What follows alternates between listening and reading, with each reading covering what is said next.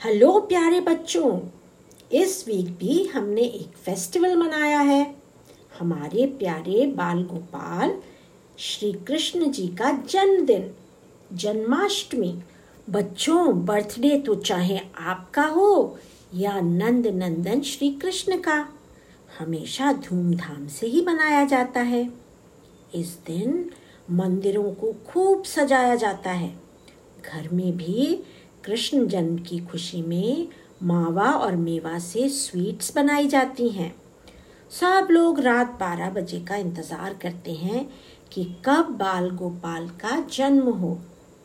बच्चों, आज तो हम उनके जन्म की खुशी मनाते हैं।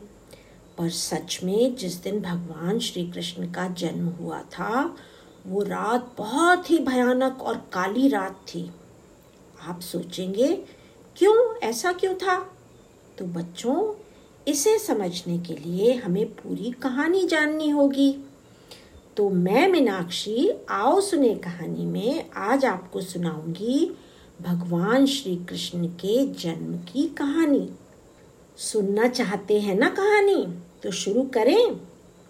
बच्चों, बहुत साल पहले मथुरा में एक राजा थे, नाम था उग्रसेन।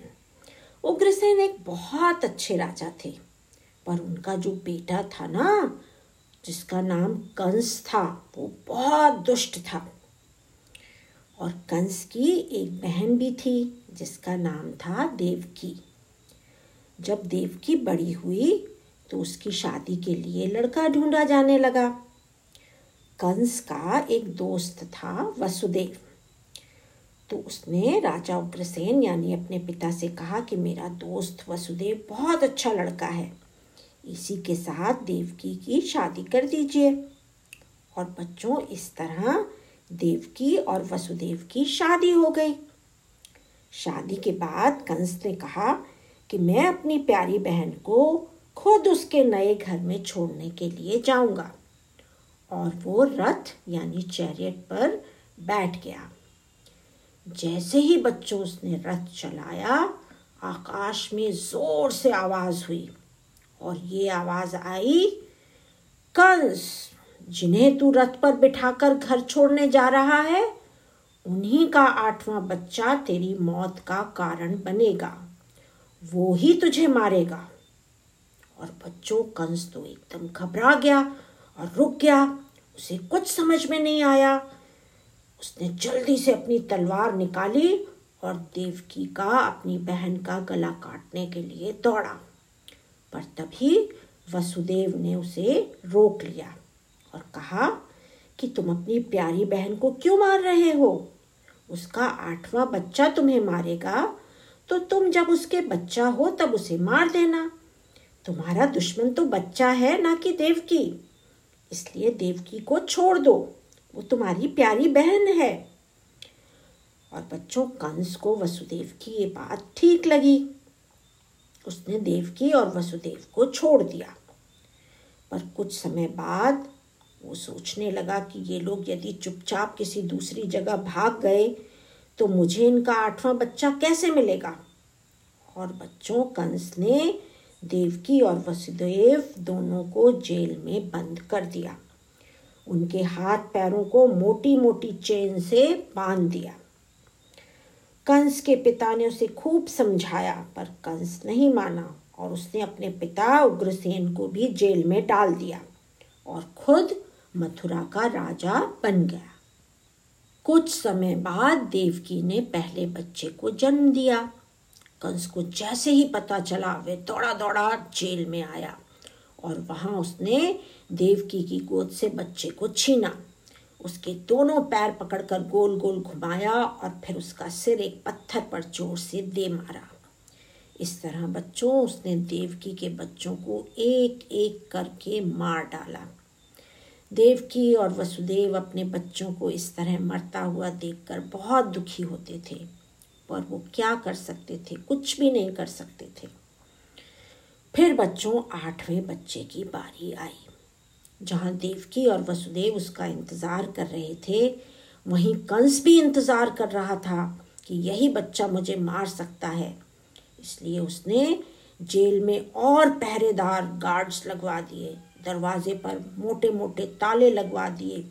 देवकी और वसुदेव के हाथ पैरों में और मोटी मोटी जंजीरें, चेन डाल दी, ताकि वो किसी भी तरह बच ना पाए। और बच्चों, फिर वो दिन आ गया। रात का समय था, सारी दुनिया सो रही थी। जैसे ही रात के बारह बजे श्री कृष्ण भगवान का जन्म हुआ। इस सुंदर से बच्चे को देखकर देवकी और वसुदेव खुश हो गए।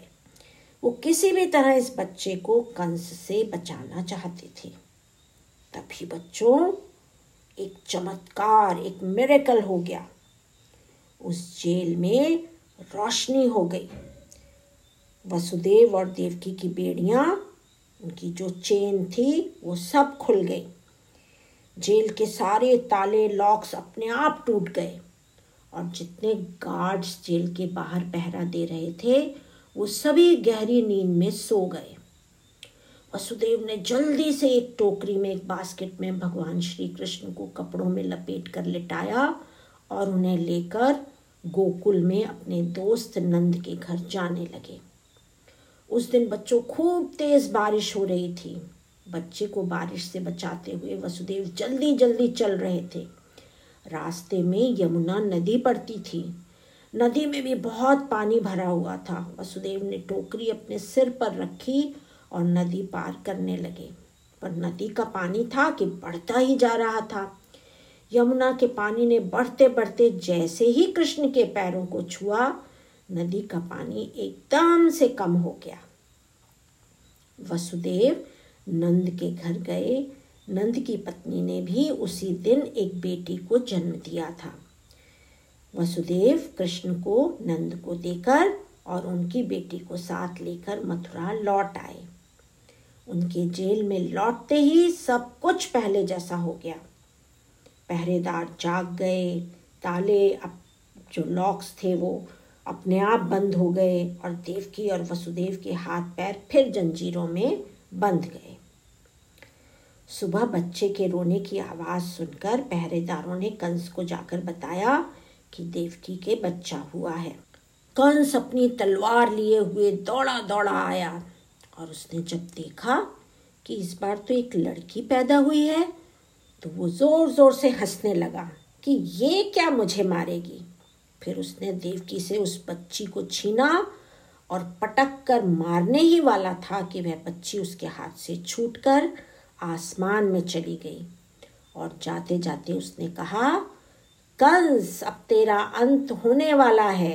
तुझे मारने वाला पैदा हो चुका है। कंस आश्चर्य से उस लड़की को आकाश में जा, जाते हुए देखता रहा, पर वह कुछ भी नहीं कर सका। इस तरह बच्चों कृष्ण कंस से बच गए और गोकुल में नंद और यशोदा के घर में बड़े होने लगे। तो बच्चों, ये तो थी कृष्ण जन्म की कहानी।